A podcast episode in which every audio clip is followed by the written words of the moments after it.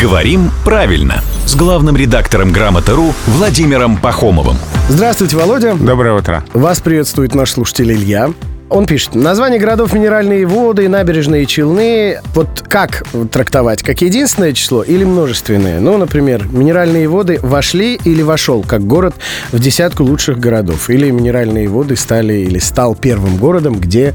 Хороший вопрос. Ну, здесь э, мы не смотрим на то, что это город. Мы смотрим на форму, внешний облик названия. Вот пример с Москвой. Мы же не говорим, там, Москва украсился и похорошел.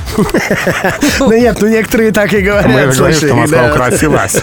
Ну, а некоторые говорят... Москва преобразился. Ева пошел, Москва преобразился. Всякое бывает. То есть, да, мы используем название Москва как слово женского рода, хотя это город. Точно так же набережные Челны вошли в десятку каких-нибудь Или минеральные городов, воды, или да. минеральные воды стали, то есть по множественному числу. Мгм.